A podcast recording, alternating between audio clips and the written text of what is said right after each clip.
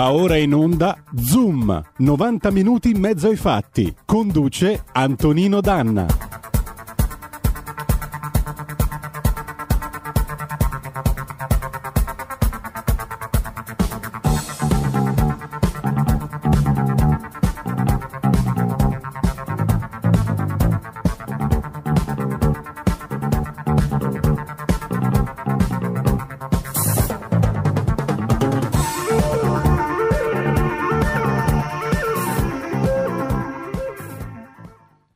Amiche, amici miei e non dell'avventura, buongiorno. Questo è Zoom, 90 minuti in mezzo ai fatti.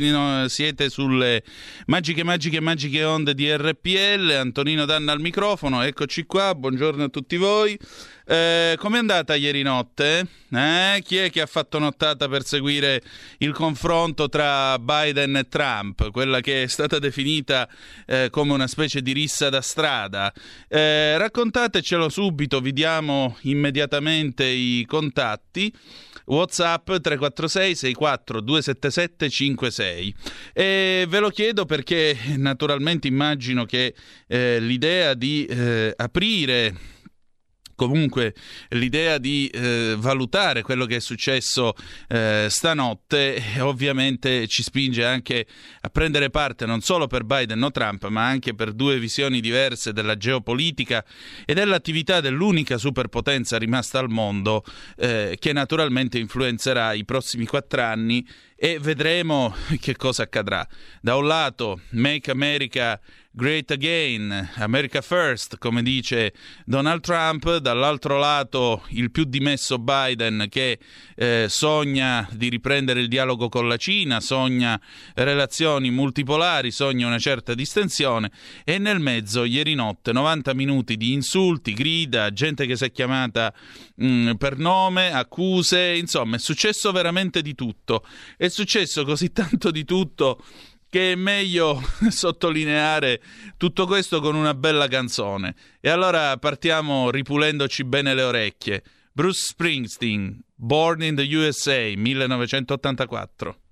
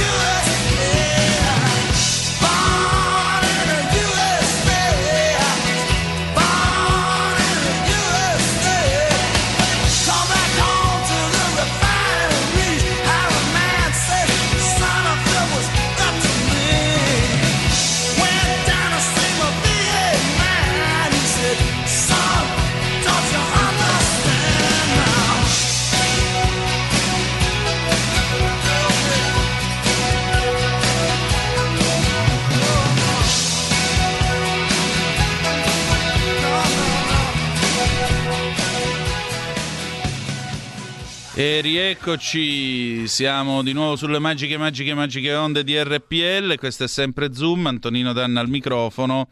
Voglio salutare Roberto Colombo, il nostro nocchiero delle magiche onde di RPL in regia, augurargli buon lavoro. Cominciamo subito con la copertina allora, finalmente lo scontro è avvenuto. Dopo aver accuratamente evitato di incontrare il suo avversario, Joe Biden si è finalmente presentato davanti alle telecamere di tutti gli Stati Uniti per dibattere battere sfidare il presidente uscente della Repubblica Americana, gli Stati Uniti d'America appunto, Donald J. Trump. In palio quattro anni alla Casa Bianca, l'edificio più importante del pianeta, dal quale decidere quale sarà il futuro del mondo. Perché è inutile negarlo, ogni azione dell'ultima superpotenza rimasta è un fatto sullo scacchiere della Terra e perché ormai non si può più ignorare che, un mondo, che un mondo multipolare rischia di creare una nuova guerra fredda, forse più dura di quella che è durata tra il 1945 e il 1989. Parliamoci chiaro, la Cina ha fame di primato e spinge avanti un'economia vigorosa e potente. La Russia arranca appresso, ma continua a, segui- a, inseguire obiettivi e scenari imperiali che in fondo datano da Pietro il Grande, quindi 400 anni fa o quasi. Le sue ambizioni sono ben più ampie del suo sconfinato territorio. E poi ci sono realtà come l'India, il Brasile, sia pure acciaccato dal Covid, il Sudafrica con le loro economie e i loro grandi squilibri, che pongono interrogativi eh, e scenari inquietanti, per non parlare dell'area del Golfo, dove Israele sta lentamente stringendo rapporti con i paesi arabi, ma Teheran è sempre lì, insieme ai suoi amici di Hamas in quel della Palestina. L'Europa Chiacchiere e distintivo, ordine sparso al solito. Insomma, il mondo di oggi è un gran bel rebus, un rompicapo non da poco. Qual è l'atteggiamento da assumere? Dialogo con la Cina come propone Biden o muro contro muro in nome dell'America First trampiano? Presenza nel mondo come suggerisce Sleepy Joe, Joe l'addormentato come lo chiama Trump?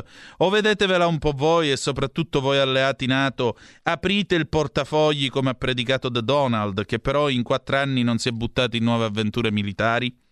E poi c'è il volto dell'America di oggi, una multirazziale, tollerante, inclusiva nel nome del politically correct che ascolta le proteste di chi tira giù statue di colonizzatori e Black Lives Matter. Ma secondo noi dovrebbero contare tutte le vite, non solo quelle nere. O quella che parla all'America più profonda, quella che secondo Roberto Gervaso legge selezione, mangia bistecche, ha poche idee in testa, ma chiare, sa che a Roma c'è il Papa ma non sa dove sia Roma? E chi parla a questa America più profonda? Il presidente che si è permesso di chiamare shitholes, posti caccosi, diciamo così, alcuni paesi del terzo mondo o comunque non di suo gradimento, oppure un esangue signore che quando era al Senato degli Stati Uniti veniva preso in giro dai colleghi che dicevano beh non c'è voluta l'acqua sotto i piedi per fargli crescere il quoziente intellettivo appena sopra la soglia minima? Biden, insomma, è una specie di Forrest Gump, bonario e bonaccione, messo lì al posto di Bernie Sanders, che millennials e socialisti, attenzione, in America socialista è parola che però puzza di comunismo. E quindi Biden è questo Forrest Gump messo lì dall'establishment del Partito Democratico, cioè dai Clinton e gli Obama. E Kamala Harris, la sua vice molto liberal su società inclusive e arcobaleno, ma anche molto dura in tema di law and order, Sarà lei a prendere il suo posto nel 2024, quando Sleepy Joe, Joe l'addormentata, avrà la bellezza di 82 anni e sarà il presidente degli States più anziano mai entrato in carica nella quasi trisecolare storia della Repubblica di Washington, Lincoln e Roosevelt? Insomma, come vedete, la, sp- la, posta in gioco è molto alta, così alta che abbiamo chiesto a un uomo che conosce molto bene l'America, uno che ascolta l'America nelle sue vibrazioni più profonde, di raccontarci quello che al momento squassa questa nazione di 300 milioni di anime. Trump si è comportato bene contro il Covid. Biden ha abbastanza statura per pacificare una nazione che ci viene descritta come lacerata e in preda a una guerra civile che non c'è. A noi, tutto sommato, una cosa so- conta. Siamo atlantisti e l'America ci piace. Anzi, lo diciamo come Patrick Jouvet nel 1978. I love America.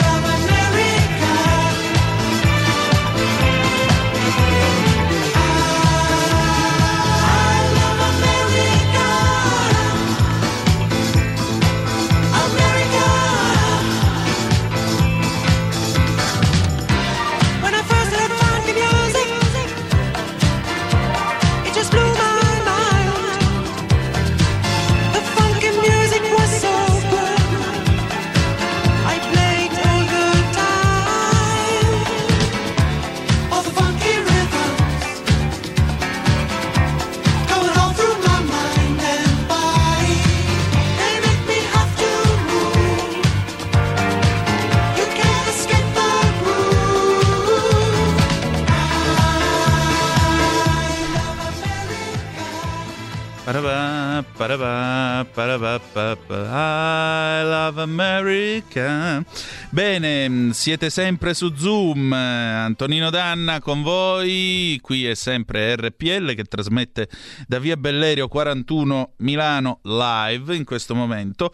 Allora, io stamattina, insomma, ho cercato di eh, ricapitolare un pochettino che cosa si sono detti eh, ieri notte eh, i due sfidanti, insomma, il presidente uscente Donald Trump contro Sleepy Joe, Joe l'addormentato, Joe Biden, l'ex vice di Barack Obama e naturalmente eh, ho cercato anche di rifarmi a una fonte il più possibile eh, credibile, quindi mi sono affidato alla BBC World Service e mh, mm, ci sono alcune cose da segnalare. Prima di tutto, eh, in Italia stanno già dicendo, ah, secondo il sondaggio della CNN, il 60% degli spettatori era pro Biden e il 28% pro Trump.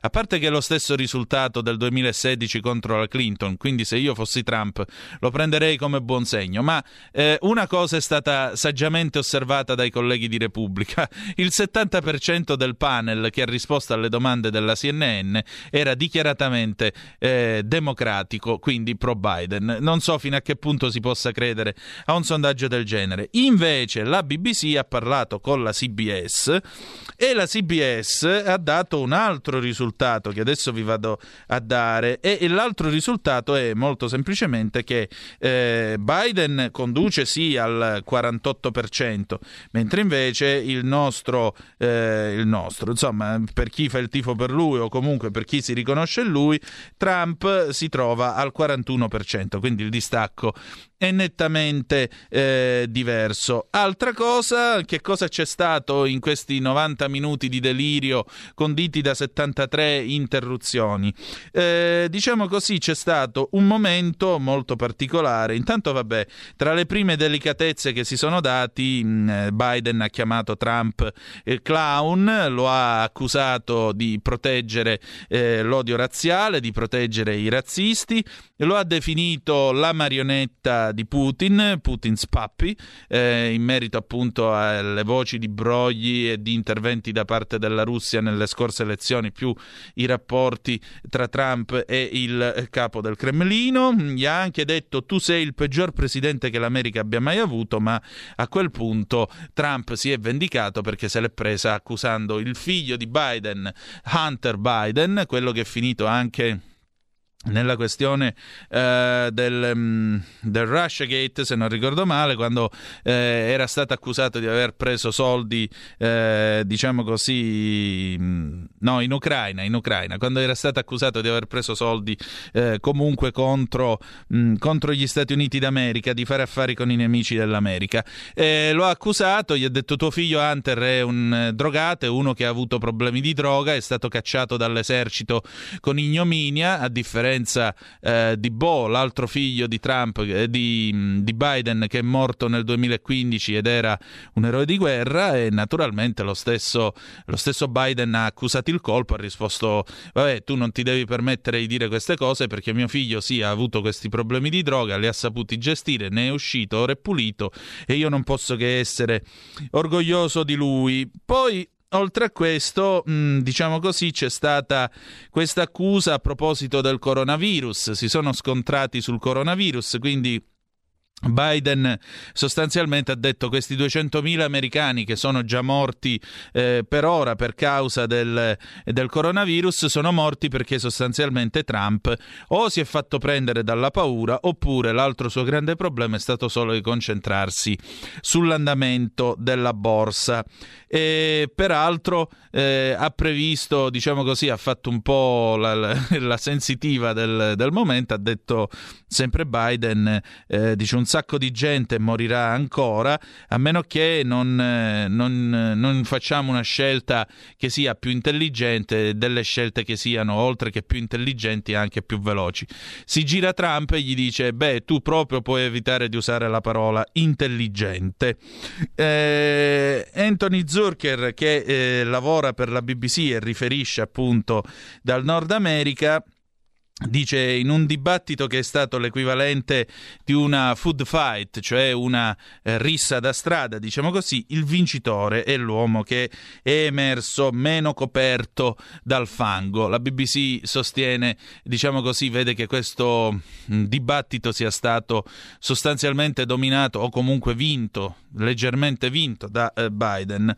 Dice martedì notte quest'uomo è stato Joe Biden semplicemente perché il suo obiettivo era di dimostrare agli americani che avrebbe potuto resistere alla pressione e che non aveva perso alcun colpo malgrado la sua età, perché comunque è un uomo di 78 anni doveva dimostrare che, era, che, poteva essere in grado di prendersi una torta in faccia, parlando metaforicamente, e di mantenere la calma. Secondo appunto il eh, collega eh, Zorker, dice lui sostanzialmente ha, ehm, è stato all'altezza della prova, anche se questo è accaduto perché Trump con eh, le sue invettive, con le sue eh, interruzioni, ha dato a, eh, all'ex vicepresidente un, la possibilità di dire qualcosa che eh, ha fatto evidentemente per lui la differenza. Quando si è passati a parlare del crimine, della questione law and order, sapete che l'America, eh, Trump ha, rip- ha ripescato questo questo slogan che era caro a Nixon nella famosa campagna elettorale del 1968, quando si è passati a parlare di law and order, Biden diciamo così, ha attaccato perché che cosa ha detto sostanzialmente eh, Biden? C'è necessità di riportare l'applicazione della legge all'interno eh, del paese, ma bisogna farlo con verità e giustizia. E allora Trump è saltato su, gli ha detto tu non ti puoi nemmeno permettere di parlare di applicare la legge perché, eh, diciamo così, se tu dicessi questa cosa, se tu affermassi di far rispettare le leggi, per perderesti i voti da parte di tutti i tuoi elettori più radicali. Eh, si è parlato poi anche, diciamo così, eh, del, mm, del, chiama, delle tasse eh, pagate o non pagate da parte di Trump. C'è stata polemica anche su questo, figuratevi. Quindi eh, è stato L'idea è stata comunque un'idea di enorme confusione, vi dico la verità. Eh, poi a un certo punto, tra l'altro, quando si è parlato del coronavirus, eh, Biden... Eh, che è stato accusato da Trump di essere sostanzialmente un incapace, che se fosse lui ora alla Casa Bianca le cose andrebbero male, ecco, provo a mostrare, provo un attimo a farvi vedere l'immagine, eccola qui, vediamo se si vede, si è voltato verso la telecamera e ha chiesto a tutti gli americani, dice, credete per un momento a quello che Trump vi sta dicendo? Ecco qua il momento in cui Biden ha bucato la quarta parete, diremmo per usare un linguaggio teatrale, e ha chiesto appunto ai, agli ascoltatori eh, e agli spettatori, dice ma voi credete per un momento a quello che, che Trump vi sta dicendo? Perché? Perché tra l'altro gli era stato sconsigliato di dibattere contro Trump, che viene accusato dalle controparti eh, e dai suoi detrattori di essere semplicemente un bugiardo. E infatti ieri le accuse di bugiardo si sono sprecate. Andiamo avanti. Andiamo avanti perché io ho naturalmente compulsato un pochettino di report che sono arrivati chiaramente dalla, eh, dalla BBC. C'è stato un momento molto grave eh, quando si è parlato di razzismo. Si è parlato di razzismo perché Mm, diciamo così, si è, eh, si è, parlato di white supremacy, dei suprematisti bianchi. Eh, a un certo punto Chris Wallace, il moderatore, ha chiesto a Trump di condannare eh, la, eh, i suprematisti bianchi e allora Trump ha detto sì, io li condanno, se tu mi dici il nome di uno di questi gruppi io lo condanno, non c'è problema, lo faccio apertamente. E quello gli ha detto i Proud Boys, che sono questo gruppo di suprematisti bianchi. Risposta, dice, cari Proud Boys, voi dovete mettervi da parte e stare al vostro posto. Dice, però vi dirò anche un'altra cosa. Qualcuno deve fare qualcosa contro gli antifascisti e la sinistra, contro gli antifa, non gli antifascisti, contro gli antifa e la sinistra. E insomma, come vedete, è stata anche tra l'altro una risposta che per certi versi ha agito come un boomerang perché eh, i Proud Boys su Telegram hanno risposto dicendo standing down and standing by, sir, ci mettiamo da parte, ma restiamo a disposizione, signore. Insomma, vedete che la situazione si è fatta abbastanza tesa, ma comunque un'altra delle eh, un'altra delle osservazioni che vengono sempre da parte della BBC, qui c'è Laura Trevelyan che è, è presentatrice di BBC World News America, che riferiva da Cleveland, appunto riportava da Cleveland, Ohio, dice è stata um, una notte caotica, confusionaria, combattiva. Per chi eh, era indeciso e cercava una chiarezza, c'è stato poco da fare qua a Cleveland ci sono stati soltanto eh, insulti e interruzioni che sono stati, eh, diciamo così, i momenti chiave eh, di questo discorso, di questo dibattito e non è servito a granché. Insomma, come vedete, questa è stata la nottata appena trascorsa. Ci fermiamo per un momento.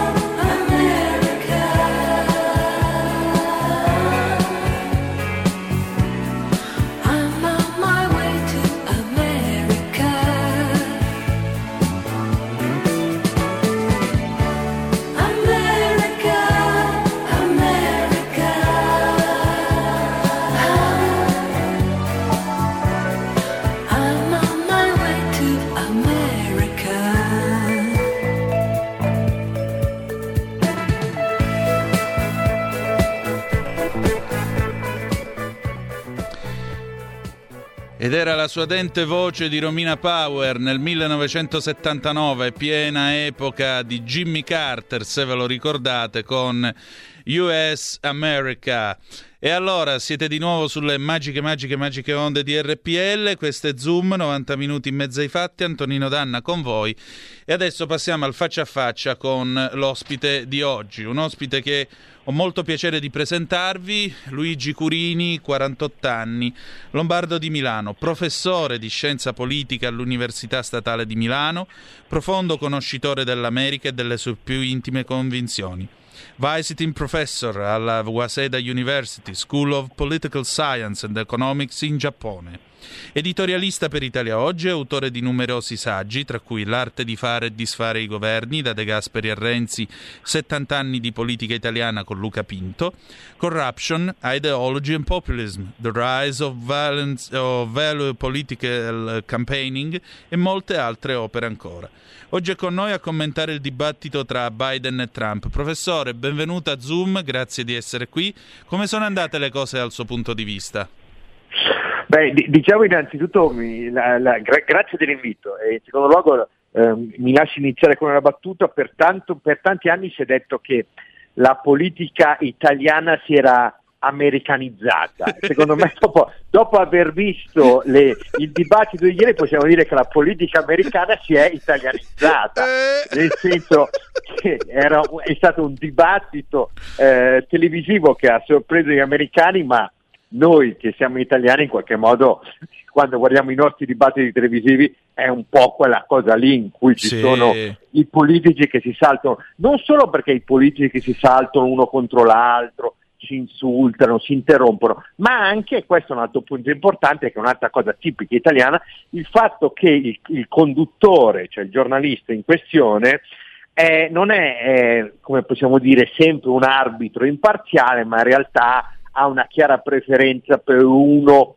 dei due che stanno discutendo. Questo è accaduto ieri, cioè nella mattina di oggi, nel dibattito presidenziale, ma anche questa è una, una, cosa che per noi italiani, a noi italiani, insomma, siamo, noi italiani siamo abituati nel vedere i nostri dibattiti politici, in cui c'è anche questo forte coinvolgimento da parte dei giornalisti nel, nel dibattito, con una chiara preferenza per, un, per, un, per uno dei due candidati. Quindi que- questa è la mia prima impressione, cioè il, eh, tutta la discussione, la sorpresa e la, e la, delusione e le critiche che negli Stati Uniti in, questi, in, questi, in queste ore stanno av- avanzando nei confronti di questo dibattito, a noi italiani dovrebbero sorprendere molto poco, diciamo così. Questa certo. è la certo. prima cosa. Secondo lei chi è prevalso, se ha prevalso qualcuno dei due? Secondo me è, è, allora, innanzitutto la partenza è che generalmente i dibattiti, i dibattiti televisivi presidenziali spostano in generale pochi voti, questo è il punto fondamentale. Certo ci sono stati alcuni casi come eh, il famoso dibattito televisivo fra Nixon e Kennedy, certo. ci sono alcuni casi eccezionali, però in generale spostano ben poco. Secondo me quello di ieri conferma, conferma ancora di più questo fatto, nel senso che eh, secondo me, eh, allora, diciamo così, eh, Trump e Biden mostrati, hanno mostrato i loro punti di forza, i loro punti di debolezza che sapevamo già. Non c'è stata nessuna reale novità. I punti di forza e di debolezza sia quando si discuteva di politica, di politiche, cioè nel senso che quando si parlava di, della questione delle sicurezze delle città, punto forte di Trump e Biden è in difficoltà, quando si parlava anche di economia, secondo me punto più forte Trump e Biden in difficoltà, dall'altra parte quando si eh, parlava delle, delle, dei, dei, morti legati alla gestione legata al Covid, meglio Biden che Trump e via dicendo. Quindi in qualche modo non, hanno semplicemente confermato quello che si sapeva, d'altra parte hanno confermato anche un'altra cosa secondo me, che da un lato abbiamo un presidente esuberante, forse pure troppo, eh, vitale, forse pure troppo, poco educato, forse eh, anche qua troppo, mh, mh, troppo poco e dovrebbe essere molto di più. Dall'altra però abbiamo un, un, un, candidato democratico che mostra, secondo me, continua a mostrare, ha confermato anche, anche, anche questa mattina, poco carisma. E, ma questa è una cosa ancora una volta che sapevamo già. Quindi alla fin fine ritorna sempre il solito vecchia, vecchio, vecchio Conclusione, queste elezioni sono elezioni su Trump, sì. in cui si vota o per Trump, Trump, perché dall'altra parte Biden si mostra, e, e si è mostrato anche ieri, estremamente evanescente, se non in alcuni momenti. E, ed è questo alla fin fine, eh, il, il, secondo me, la conferma che viene da questo dibattito. Quindi chi ha vinto questo dibattito?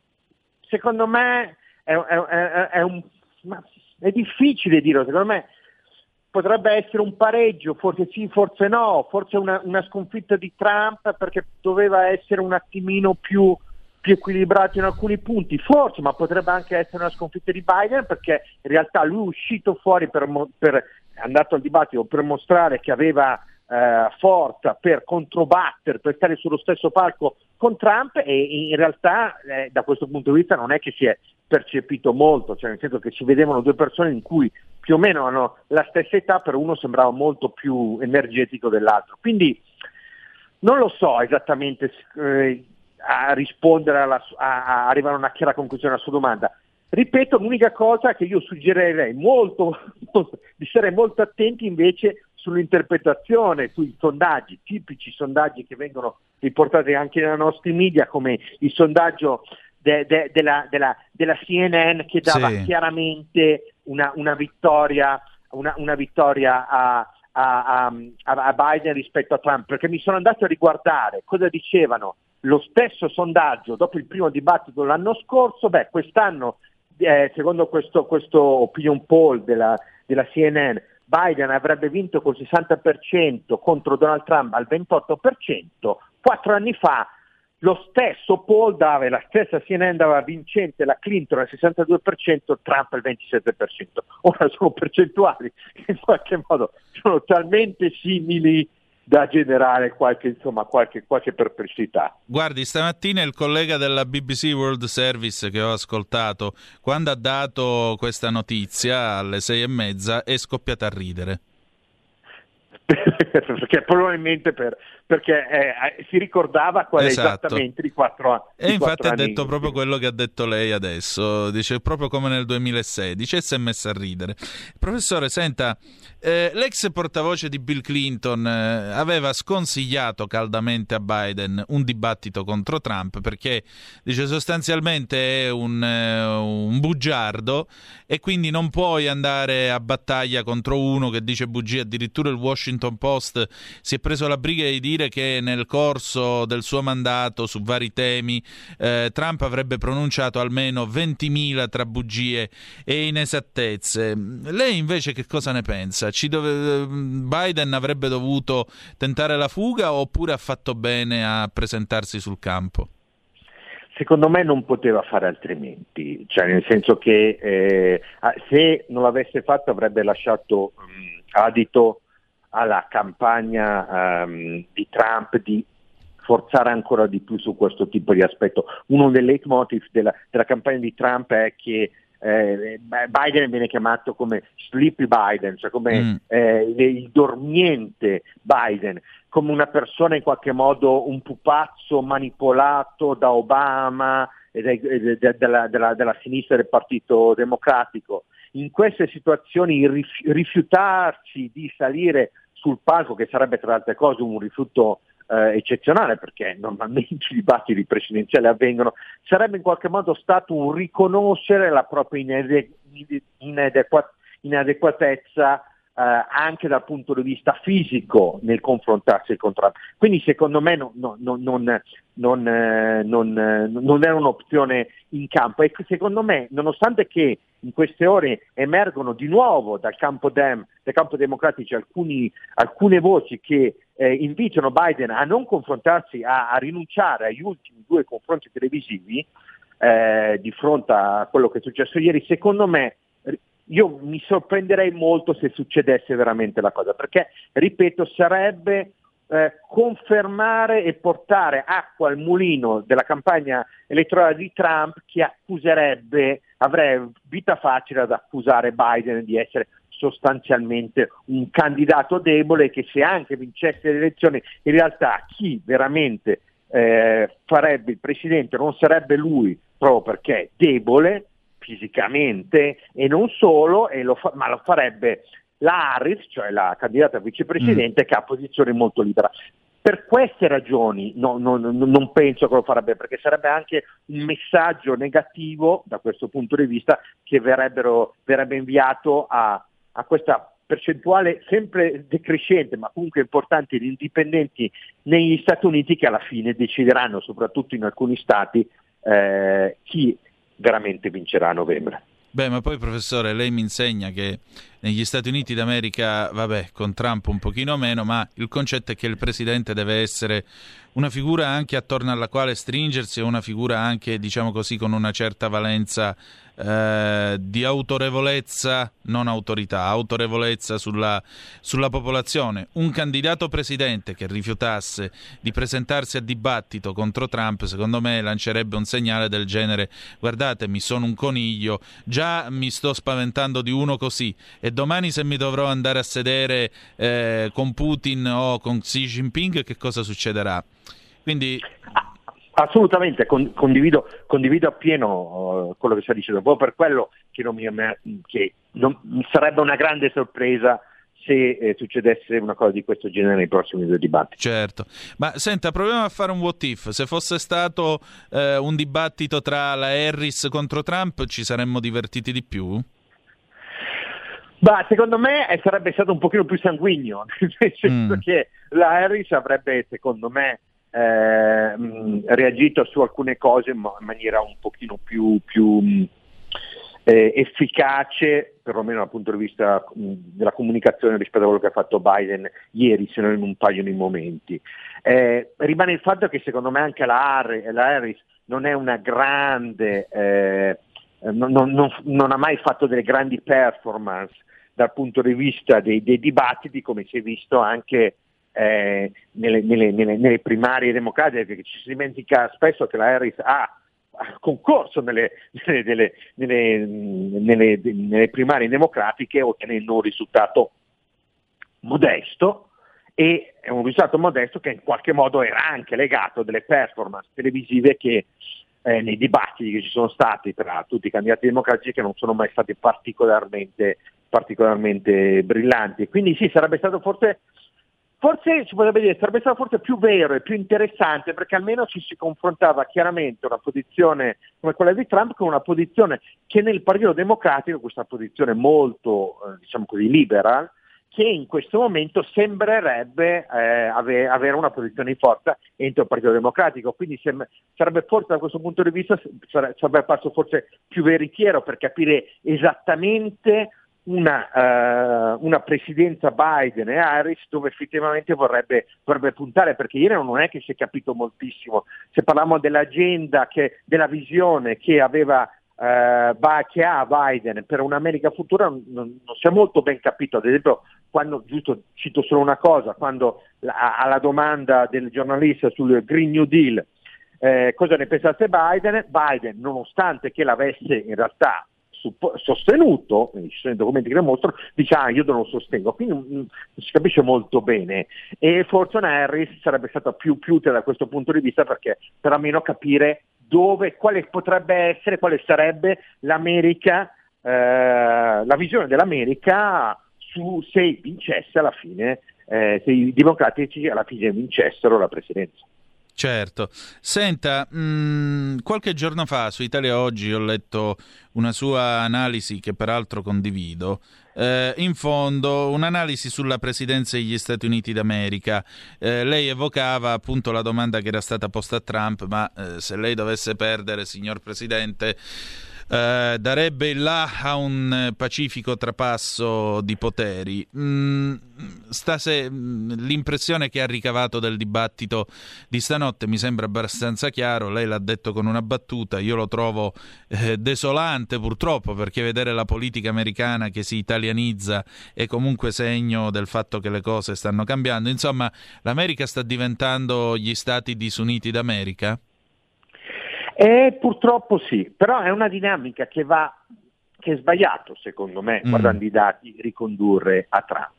C'è tutto questo dibattito sulla cosiddetta polarizzazione non tanto ideologica, cioè la relativa distanza programmatica tra quello che vorrebbe fare i, democratici e i repubblicani, ma la cosiddetta polarizzazione eh, affettiva o emotiva. Cioè cosa significa?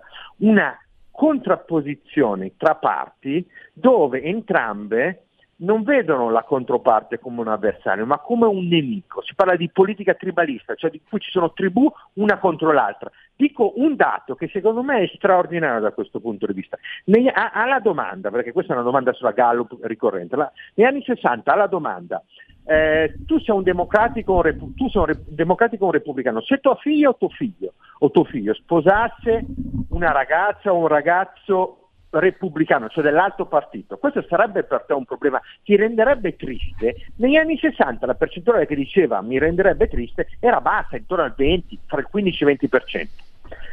40 anni dopo, e quindi stiamo parlando de, del trend che cresce in particolare a partire dalla presidenza Obama, la stessa percentuale sale oltre il 60-70%, fra il 60 e il 70%. Ed è una cosa che inizia prima, ripeto, della, il trend, prima della presidenza Trump, Trump ovviamente si è rafforzato durante la presidenza Trump, eh, ma un trend che inizia prima. C'è una situazione in cui realmente ci sono due Americhe che non riescono neanche più a parlarsi l'una con l'altra, in cui una parte viene considerata letteralmente nemica dell'altra, in cui non ci si può neanche pensare di avere un'amicizia. Io mi ricordo nel 2016 il Dipartimento di Stato americano mi ha invitato per l'estate nei, negli Stati Uniti, c'era in agosto, prima delle presidenziali, abbiamo un po', io e altre persone, abbiamo un po' girato gli Stati Uniti, l'America profonda. Una sera siamo stati invitati eh, eh, da una famiglia, eh, eravamo in, in Indiana, Minneapolis, siamo stati invitati da una famiglia, che era una famiglia, la fine scoperta, una famiglia libera. La, una delle cose più interessanti di questa cena, persone squisite, è la seguente. Il papà e papà che mi hanno detto, beh, noi abbiamo molti amici, abbiamo anche qualche amico libertario, ma non abbiamo amici repubblicani. Mamma Ora, mia. questa secondo me è un chiaro segno di un'America che in alcuni fette di popolazione è un'America che tende oramai a con, vedere, ripeto, la controparte non come un avversario ma come un nemico. E questo, da un punto di vista politico, dal punto di vista del funzion- buon funzionamento del sistema democratico, è un grosso, grasso problema. Cioè, nel senso che eh, ehm, citando il, il, il, titolo di un famoso film su qualcos'altro. Certo. Ma il, il, certo. punto è che ha, ha delle, può avere delle conseguenze importanti e venendo a quello che lei sottolineava, tutto questo tornerà il, gio- il giorno dopo le elezioni, perché a meno che non ci sia una nettissima vittoria di uno dei due, e l'unica possibile vittoria nettissima, secondo me, potrebbe essere quella di Biden. In tutte le altre situazioni in cui Biden magari vince grazie al voto per posta, su cui c'è tutto il dibattito. Sì, Oppure Trump l'altro. vince, esatto, o Trump vince di poco. In tutta questa situazione, quello che noi ci aspetteremo, quello che, che succederà è che ci saranno mesi e mesi di dibattiti e chiunque vincerà non sarà mai visto come This is my president. Questo è certo. il mio certo. presidente, indipendentemente dalla sua... E questo, se succede nel cuore della, della, della, dell'Occidente, perché gli Stati Uniti, piacciono o meno, rimangono il cuore politico e anche culturale come no, dei, come no. dell'Occidente. Se succede lì, di fronte, tra altre cose, a una minaccia che molti continuano a, a, a rifiutare di vedere come una crescita del, del ruolo della Cina, che è tutto tranne che una democrazia, che è tutto tranne l'Occidente, nel mondo, beh questo è un grave problema. E io, è, è una cosa su cui noi ci dovremmo preoccupare indipendentemente da chi vinca a, a novembre negli Stati Uniti, perché rischia di avere conseguenze importanti su tutto l'Occidente, compreso la politica a casa nostra. Certo. Allora 0266203529 0266203529 se volete intervenire da questo momento le linee sono aperte, se volete mandarci i vostri WhatsApp o le vostre zappe che dir si voglia 346 64 277 56 ripeto 346 64 277 56 Professore la butto lì a bruciapelo. Se vince Trump, che succede a noi altri in Italia? Se vince Biden, che succede a noi altri in Italia? Beh, eh, questo è un po' difficile da, da, da, da, capire, da dare una risposta secca. Secondo me se vince eh, Biden, diciamo così, se vince Biden eh, eh, verrebbe riportato in Italia dai media eh, il, il, la narrazione per cui l'ondata eh, in qualche modo che viene interpretata come populista, che era iniziata con la Brexit e poi continuata con Trump, è venuta meno e che la mm. politica mm. in qualche modo rientra nei, nei, suoi binari normali. Secondo me questa sarebbe un'interpretazione analiticamente sbagliata, però questo è quello che succederà. In termini invece molto più concreti, una vittoria di Biden potrebbe eh, modificare l'atteggiamento degli Stati Uniti nei confronti della Cina e degli Stati Uniti nei confronti dell'Unione Europea. Eh, molte, molte, cancellerie in Europa sperano la cosa, stanno tifando questo perché la loro idea è che potrebbe di nuovo eh, rafforzare quel legame tra Europa, Stati Uniti che durante la presidenza Trump in qualche modo si è indebolito e non solo per colpa di Trump, ricordiamo tutte le, le, le, frasi di, in particolare della Merkel per cui l'idea è che l'Europa dovrebbe essere equidistante tra gli Stati Uniti e la Cina, eh, cosa che secondo me non sta né in cielo né in terra. Se invece dovesse vincere Trump, da, da un punto di vista di, di, di, concrete co- conseguenze politiche in Italia ne vedo sin- sin- sinceramente poche, se non... Eh, la possibilità, se giocata bene da parte delle forze politiche del centrodestra, in qualche modo di eh, rafforzare i legami con eh, l'amministrazione Trump, anche per rafforzare il proprio, il proprio, la proprio potere di contrattazione a livello e la propria immagine a livello internazionale. Però sono, ripeto, aspetti, secondo me, secondari rispetto a una questione eh, più, di, più, più, di, importanza eh, che che, che, che, in qualche modo coinvolge gli Stati Uniti e di conseguenza anche tutto, tutto l'Occidente. Abbiamo due telefonate in coda. Pronto? Chi è là? Ciao, sono Marco da Mantova. Ehi, buongiorno.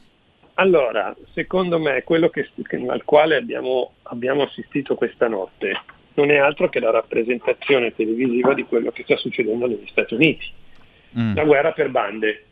Sì. Perché? Perché Trump non doveva nemmeno diventare presidente, in quanto tutti davano vincente la Clinton e aveva, suoi, aveva naturalmente i suoi, i suoi mh, che l'appoggiavano. Soprattutto la CIA, cioè lo Stato profondo, Clinton, eh, Trump, perdonatemi, Trump è arrivato alla presidenza, ha interrotto l'agenda Obama-Clinton. Ricordiamo che secondo me c'era l'intenzione persino di andare a mettere le mani in Siria, rischiando di far scoppiare un casino, anche il discorso dell'Ucraina.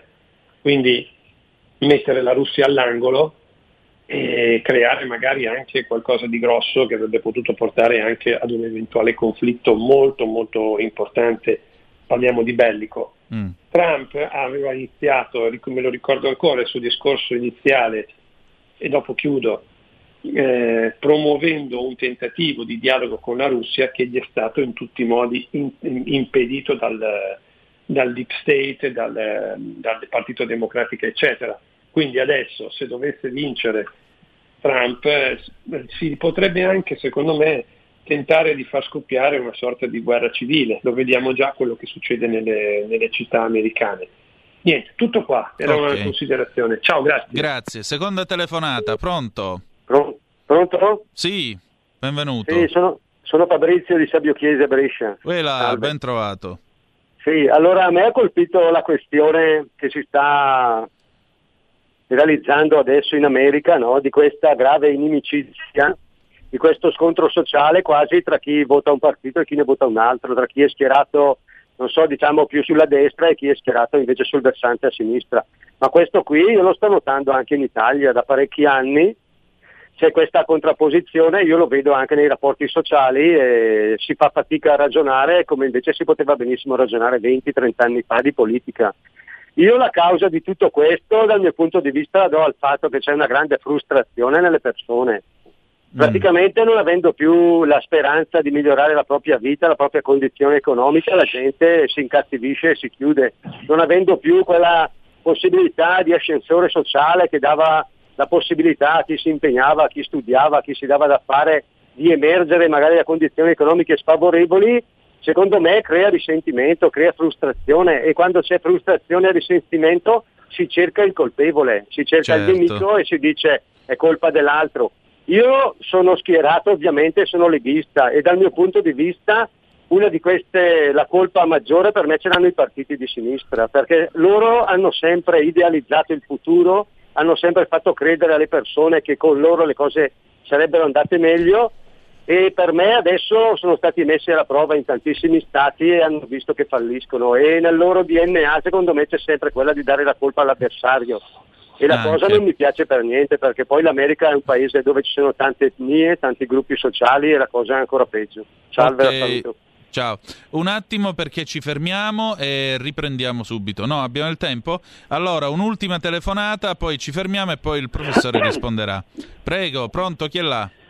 Pronto, buongiorno, sono Fabrizio. Buongiorno. Volevo dirle, mi meraviglio che non si siano sparati, perché in America ogni minima discussione si tirano fuori armi e si sparano. Ma a parte quello, io volevo dire per il Covid, che Mm. cosa può fare Trump quando c'è cittadini americani, che per me la colpa è loro, ogni minima scusa è buona per andare in piazza a manifestare?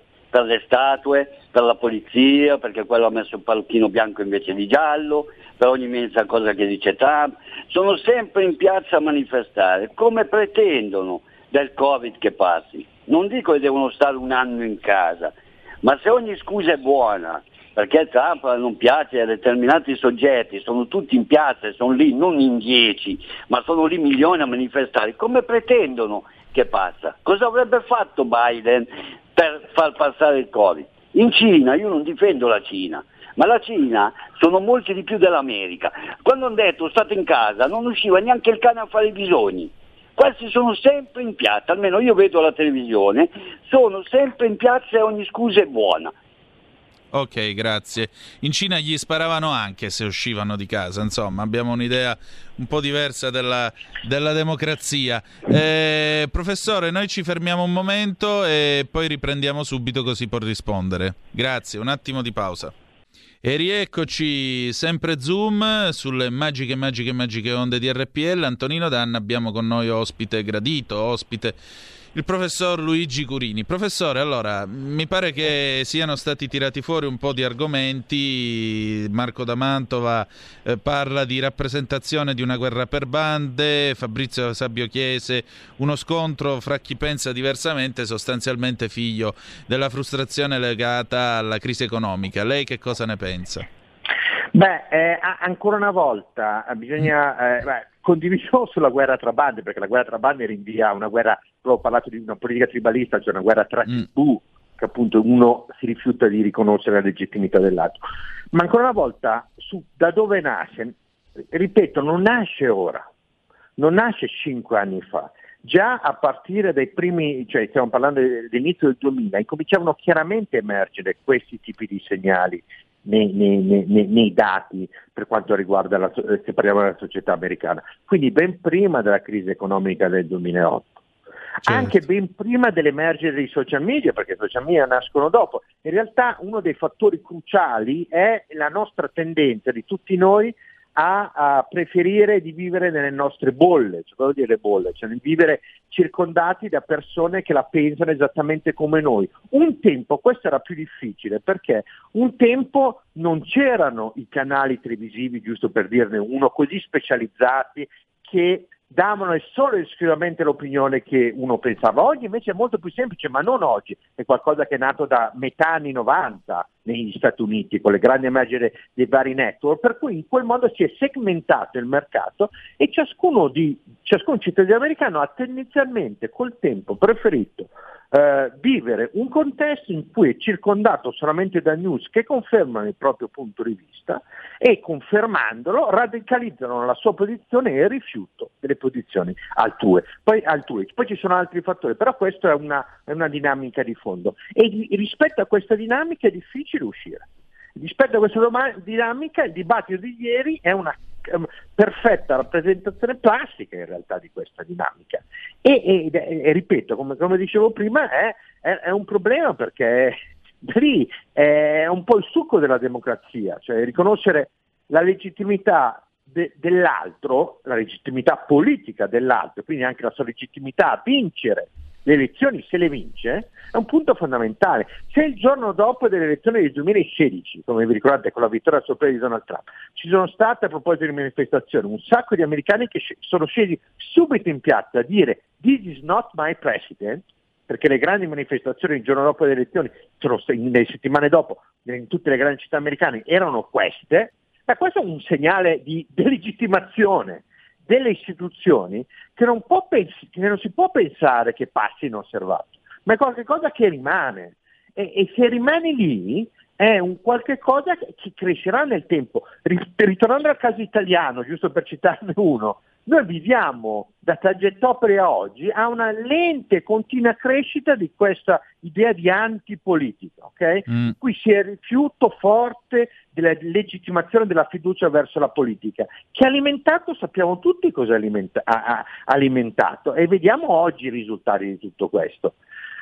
C'è eh, in Italia, negli Stati Uniti c'è la stessa cosa, è iniziato un po' dopo, ma c'è la stessa cosa, ma ha portato risultati molto più elevati. C'è ne, altro dato secondo me interessante.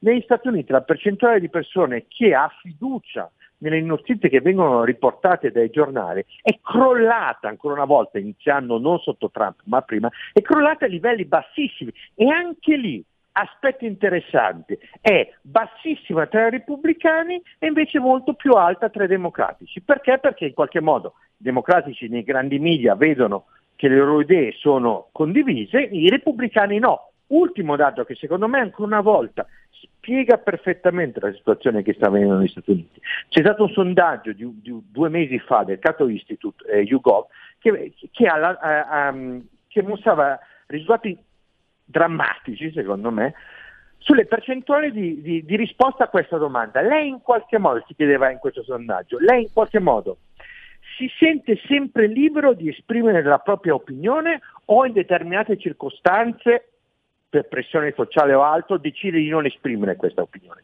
I dati mostravano che i repubblicani, cioè chi stava a destra, nella stragrande maggioranza dei casi decideva di autocensurarsi cioè di fronte a un dibattito pubblico di non dire realmente quali erano le proprie idee, a differenza della controparte a sinistra. E questo è un problema. È certo. un problema se, se qualcuno decide di autocensurarsi perché percepisce che le proprie opinioni potrebbero essere viste e interpretate in modo negativo. E, e, è un problema ahimè, per il funzionamento della democrazia, che avviene negli Stati Uniti, in parte anche da noi, però negli Stati Uniti ormai è a livelli esponenziali. Certo. Eh, leggo qualche messaggio che è arrivato su WhatsApp. Peggio di Trump c'è solo Biden. Ciao Alberto. Poi, buongiorno, ci scrive eh, Sergio. Buongiorno, dire che gli USA rappresentino la cultura occidentale mi sembra troppo. Ancora, chiunque vinca non cambierà granché. Chi decide sarà sempre il denaro, dice Wally. Poi abbiamo un altro messaggio che forse sta scrivendo, no? Ha deciso di non scrivere. Va bene. Eh, professore, senta, io introduco un ultimo tema eh, che leggevo ieri sera eh, ed è rappresentato dal eh, voto cattolico, che comunque parliamo di 60 milioni circa di anime che possono avere un loro interesse. Il cardinale Raymond Burke, che come tutti sanno è uno degli esponenti del mondo conservatore nel cattolicesimo attuale, eh, ha dichiarato che Biden non dovrebbe ricevere la comunione. Lei sa che Biden è cattolico, ma è favorevole all'aborto e dice Biden non è un, un, un buon cattolico, non dovrebbe chiedere, non dovrebbe avvicinarsi alla, alla comunione, non è una dichiarazione politica perché io non sto dicendo per chi andare a votare, ma semplicemente dichiarare che un cattolico non può essere a favore dell'aborto in alcun modo, luogo o forma perché è uno dei più grossi peccati contro la vita umana ed è sempre stato considerato intrinsecamente malvagio e perciò eh, in ogni modo qualsiasi supporto a tale atto è un peccato morale. Ha detto anche che per quanto riguarda Biden gli direi di non fare la comunione in particolare eh, perché dà scandalo a tutti quanti, perché se uno dice sì io sono un cattolico praticante e al tempo stesso è a favore dell'aborto, dà l'impressione agli altri che un cattolico tutto sommato potrebbe essere eh, abortista e naturalmente questo non è accettabile. Eh, due, ultime, due ultime zappe. Mary dice: A me sembra che negli Stati Uniti sia come in Italia, la stampa guida i consensi, ma secondo me non credo proprio che le cose siano così. E lei che ne pensa, professore? No, di, direi di no, direi perché eh, se, guidasse, se la stampa, come in Italia, come è scritto nel, nel post, se la stampa guidasse i risultati, dovremmo avere la sinistra più o meno al 60-70% in ogni elezione, cosa che non è, quindi un po' difficile pensare. D'altra parte ricordiamo che nel 2016 tutti i giornali americani, tutti i media americani, nel momento che facevano l'endorsement, avevano fatto tutti l'endorsement per Hillary Clinton. certo. nessuno per Donald Trump, se non un piccolo giornale locale, adesso mi ricordo se della Florida o dell'Ohio, che invece aveva dato l'endorsement a Trump. Se, se, se fossero così importanti, eh, il risultato elettorale sarebbe stato ben diverso. No, eh, il risultato invece è stato contrario perché ancora una volta, eh, nonostante, nonostante, quello che si parla in mani dei, dei, dei, degli elettori, che si indicano, indicano, che siano tutti analfabeti funzionali via dicendo, molto spesso gli elettori votano alla fin fine quello che per loro è l'opzione migliore e non necessariamente per quello che gli dicono che sia l'opzione migliore. Certo. Professore, e invece il voto cattolico, questa presa di posizione di Burke, io le ricordo anche che il, eh, uno, il principale contribuente alla carità cattolica nel mondo è l'America insieme con la Germania. Eh, eh il voto cattolico è un punto fondamentale, quello che lei, eh, ha sottolineato è un aspetto cruciale e rinvia a che cosa? Alla nomina, adesso vediamo il Senato cosa, cosa farà, alla, alla, corte, alla, Corte, Suprema di Amy Coney Barrett. Esatto. La, la, la, Barrett è una cattolica, una fervente cattolica. Eh, alcuni giornali italiani hanno parlato di fondamentalista, non di fervente, non, dove ovviamente la, il termine fondamentalista rinvia a un'accezione negativa. In realtà no, è una fervente cattolica con delle chiare idee sulla eh, sui principi cattolici. Tra altre cose la stessa Barretta aveva anche detto che nel momento un giudice quando deve scegliere deve chiaramente distinguere i propri principi dal, dal caso che deve, che deve, eliminare. Ma al di là di questo, ovviamente questo è un punto fondamentale perché eh, non è un caso che Trump lo, la sta giocando come carta, perché è un tentativo per galvanizzare tutto quell'elettorato, non solo cattolico ma anche evangelista, quindi tutto il mondo, diciamo così, la galassia pro-life, che è molto forte, non nelle grandi città eh, eh, americane, ma nell'estesa e diffusa campagna, per cui voto fondamentale che può cambiare le sorti negli stati in bilico, e ovviamente ha tutto per, eh, per, per portare avanti que, que, questa questione. Ed è una questione che secondo me il voto, non solo, ripeto, non solo il voto cattolico, ma il voto in generale del, del movimento pro-life potrebbe veramente giocare un ruolo cruciale eh, a novembre. E in un certo senso io mi ricordo ancora una volta, mi ricordo se andiamo indietro negli anni, nella sfida tra Bush figlio e, e, e Kerry, una delle ragioni per, stra- per, per, lo straordinario successo di Bush figlio nel secondo mandato, in cui tutti i sondaggi davano vincente Kerry, mi ricordo ancora la pagina del manifesto che è uscito il giorno dopo dicendo Kerry vince le presidenziali, in realtà Bush figlio vince con uno scarto molto grande, una delle ragioni fondamentali di questa vittoria di Bush figlio fu la capacità di coalizzare intorno a sé il voto del movimento pro-life. Certo. Ora, se Trump riuscisse a fare una cosa del genere, beh, questo sarebbe ovviamente un gran colpo per le sue probabilità di vittoria. Benissimo, professore, senta, lei torna quando vuole in questa trasmissione, la ringrazio del tempo eh, che ha dedicato a tutti noi. La ringrazio anche per averci raccontato l'America nella sua anima più vera, perché molto spesso mi pare che si vada avanti per stereotipi.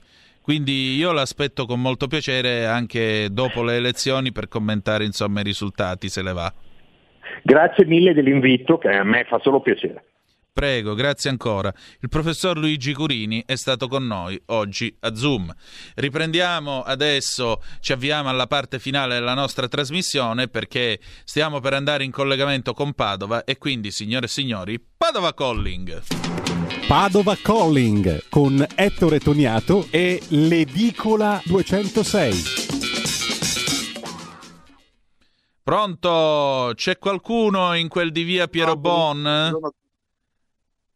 Vediamo siamo qua, siamo qua. Ah, finalmente. Buongiorno, buongiorno. Come stai, Ettore? Non ti vedo ancora, però tra un po' ci vedremo. Come stai? Tutto a posto, sì, sì, assolutamente. Arietta fresca, si sta bene, però. Bene, bene, bene. Di... Com'è andata stamattina questo dibattito Biden-Trump? Ha avuto qualche eco lì da te? Dibattito rissa, diciamo. Ecco, no, appunto. c'è stato un po' abbiamo un cliente statunitense che stamattina commentava. Ah, e che dibattito. diceva il nostro amico Yankee? Ma lui dice che Trump ha perso consenso nell'ultimo periodo perché ha gestito male eh, le, eh, in pratica le rivolte di questo movimento Black Lives Matter eh, avrebbe dovuto, secondo lui, eh, gestirlo un po' come ha fatto Obama nel 2015 con le pro- proteste a Baltimora, mi sembra che ci, mm, eh, per chi non si ricorda, un piccolo riassunto, c'è stato un, uh, un ragazzo, uh, Gray mi sembra si chiamasse, mm. che è stato caricato a seguito di un fermo di polizia senza cintura di sicurezza, ammanetato posteriormente su una auto, un'autopattuglia. A seguito di una brusca frenata ha avuto un trauma interno, si è rotto la schiena la colonna vertebrale, è morto dopo una settimana di coma. Eh, all'epoca a Baltimora, come anche a Ferguson nel 2014, ci sono state altre proteste per l'arresto che coinvolgeva comunque un afroamericano. Ehm, c'erano state delle proteste e Obama era intervenuto, un presidente che non è che, ve- che sia ricordato per aver fatto tantissimo, diciamo, però è intervenuto in maniera comunicativamente molto efficace, condannando da un lato e chiedendo l'immediata sospensione in attesa di chiarimenti degli agenti coinvolti eh, nei, eh, fino ai risultati di questa indagine. E ha detto invece che le, eh, che le violenze eh, anzi leggo proprio l'estratto. Mm. Non ci sono giustificazioni possibili per il tipo di violenza che abbiamo visto ieri a Baltimora. È controproducente. Quando le persone prendono il piede di porco e iniziano a scardinare le porte per saccheggiare, non stanno protestando, stanno facendo una dimostrazione, stanno rubando, quando rub- bruciano un edificio commettono un incendio doloso e stanno distruggendo e minando le imprese e le opportunità delle loro stesse comunità, distruggono posti di lavoro e opportunità delle persone in questa zona. Ecco, il discorso è che si aspettava la stessa fermezza da Trump, soprattutto in un anno difficile dal punto di vista sanitario con il coronavirus, che ovviamente mina le aziende americane, mina le opportunità di lavoro e le opportunità de- di lavoro di tutti, certo. anche e soprattutto della comunità afroamericana. Sì, però è anche vero Quindi... che dobbiamo precisare una cosa, in America la polizia non dipende dal presidente, l'America eh, dipende dai governatori dei singoli stati, però è anche vero che il presidente Trump sì, avrebbe dovuto spendere qualcosa di più, avrebbe dovuto spendersi soprattutto un po' di più eh, in tema di pacificazione nazionale, anche se lui ha affrontato la cosa dal suo punto di vista, cioè vedere le cose come eh, law and order e quindi richiamarsi con un appello che peraltro ha usato proprio le stesse parole di Nixon, un appello alla maggioranza silenziosa degli americani, quella che poi alla fine a novembre potrebbe dargli la rielezione a sorpresa rispetto, rispetto a quello che i sondaggi sembrano indicare. È una cosa che francamente mi ha, mh, mi ha lasciato desolato, detta dal professor Curini, eh, è questo fatto che eh, non si dica più io sono di un'idea politica avversa a quella del mainstream e questa è una cosa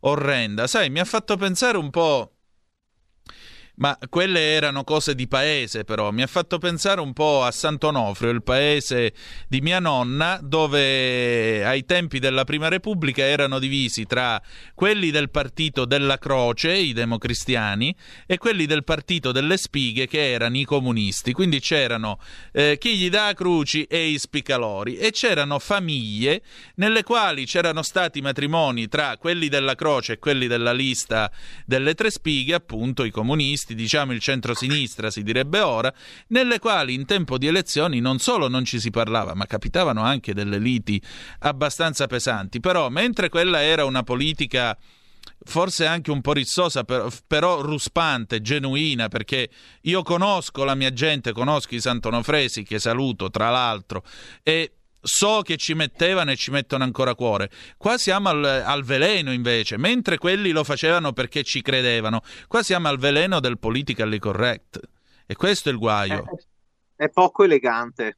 È, sì. è, una politica poco elegante. È la politica che passa attraverso i social, attraverso mh, l'attacco dell'avversario, senza però poi parlare, perché la cosa che questo cittadino statunitense ha notato è che effettivamente i discorsi erano, oltre alle offese personali, anche pesanti, non c'è stato un vero e proprio eh, discorso proattivo di nessuno dei, dei, due candidati, quindi non si capisce come per, pensano di portare avanti l'America o Make America Great Again come era lo slogan di Trump alle precedenti elezioni, che cosa hanno in mente di fare? Quello certo. volevano sapere, secondo me, gli americani, è quello che non hanno potuto sapere nel dibattito di ieri. Esatto. Senti, stamattina i giornali più richiesti, più commentati?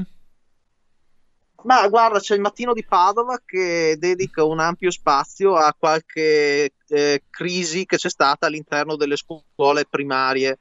Eh, purtroppo c'è qualche classe qui a Padova che dovuto, ha dovuto avere il procedimento di quarantena in quanto ci sono stati dei casi eh, sospetti, ecco, Covid all'interno di alcune scuole medie.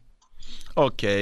Senti... Stanno un po' tutti commentando questo, quali scuole sono coinvolte, tra cui ce n'è una anche vicino a casa mia, quindi è abbastanza sentito il, il discorso. Eh, mi raccomando, eh, teniamoci un occhio sopra e riguardiamoci. Esatto.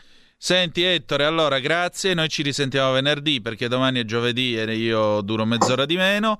Eh, grazie come sempre del tuo tempo e grazie a tutti gli amici dell'Edicola 206. Ricordatevi in via Piero Bon a Padova con il nostro eh, Ettore Devo Toniato. fare un appunto, ecco, un, un, piccolo appunto. Il cittadino statunitense è afroamericano. Ah, eh, vabbè.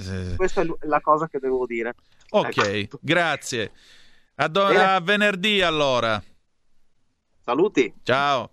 Ed eccoci Ciao. qua, riprendiamo la linea in via Bellerio 41. Abbiamo con noi l'incantevole Carola Rossi che oggi tra poco partirà con il suo talk.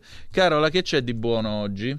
Buongiorno, Buongiorno Antonino, tra l'altro oggi sono in postazione d'onore qua al tuo fianco. Ma, allora, eh, figurati, eh? sono un non artista piccolo baccelliere, avrebbe detto Guccini, quindi... Ecco. allora, oggi è il mercoledì dedicato allo speciale salute e benessere. Sì. Quindi, come anticipato anche questa mattina in rassegna stampa, oggi saremo di nuovo in compagnia della dottoressa Viscovo e della sua equipe. In particolare, oggi sarà con noi la dottoressa Ilaria Bilia, che è un'osteopata. Mm. e con loro parleremo di tutta una serie di problematiche, tra l'altro molto attuali eh, considerata la stagionalità, perché con l'autunno si sa eh, si cominciano ad avere problemi di insomma dolorini o acciacchi vari e con loro quindi faremo un po' una carrellata. Innanzitutto cercheremo anche di inquadrare un po' meglio la figura dell'osteopata, capire che cos'è l'osteopatia e che tipo di problematiche anche può andare a risolvere. E eh, poi vedremo anche mh, mm, insieme alla dottoressa Viscovo quali possono essere delle connessioni tra dolori fisici, mh, per esempio dolori alla cervicale, con quella che può essere la perdita di capelli. Quindi vedremo anche degli aspetti che non sono magari del tutto noti ai più, ma che possono essere effettivamente risolutivi in alcuni casi. Molto, Quindi molto vi invitiamo. Interessante. Bene, allora resterò volentieri ad ascoltare il tuo talk e naturalmente invito tutti voi ad ascoltare come sempre l'incantevole Carola Rossi con il suo talk perché insomma eh, due occhi che non conoscono confini quindi mi dispiace wow. per chi non la può vedere attraverso i social ma insomma con questi occhi azzurri potete immaginare la pulizia morale di quello che dice. Allora, eh, Carola, grazie del tuo tempo. Grazie Buon a te lavoro. Antonino, poi con questa presentazione il mio, me- il mio, ego è super massaggiato e sono più carica che mai. Hai Sempre un piacere. 200 euro sotto al lavandino Assolutamente, in bagno? come sì? al solito, Bene, d'accordo. grazie. Allora ora faccio una capatina in bagno, bene. E grazie per averci ascoltato. Noi ci risentiamo domani 10.35 trattabili sempre sulle magiche, magiche, magiche onde di RPL. Che dirvi di più? The best is yet to come. La canzone d'amore con cui ci lasciamo, stavolta ce la facciamo a mandarla, sì. E il tiro mancino con eh, Oddio Santo, finché ti va, 2020. Vi ha parlato Antonino Danna insieme con Carola Rossi. Buongiorno. Buongiorno.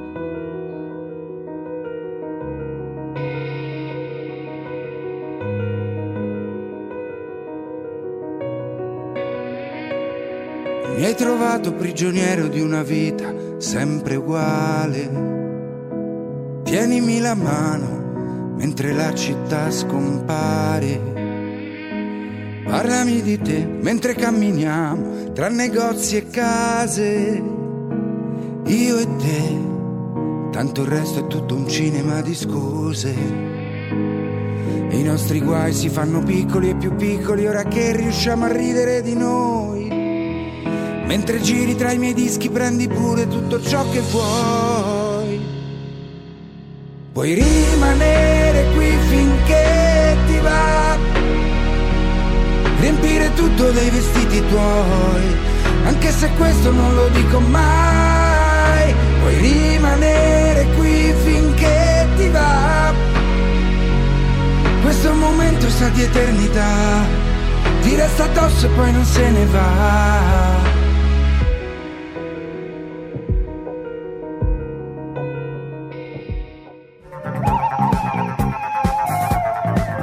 Avete ascoltato Zoom, 90 minuti in mezzo ai fatti.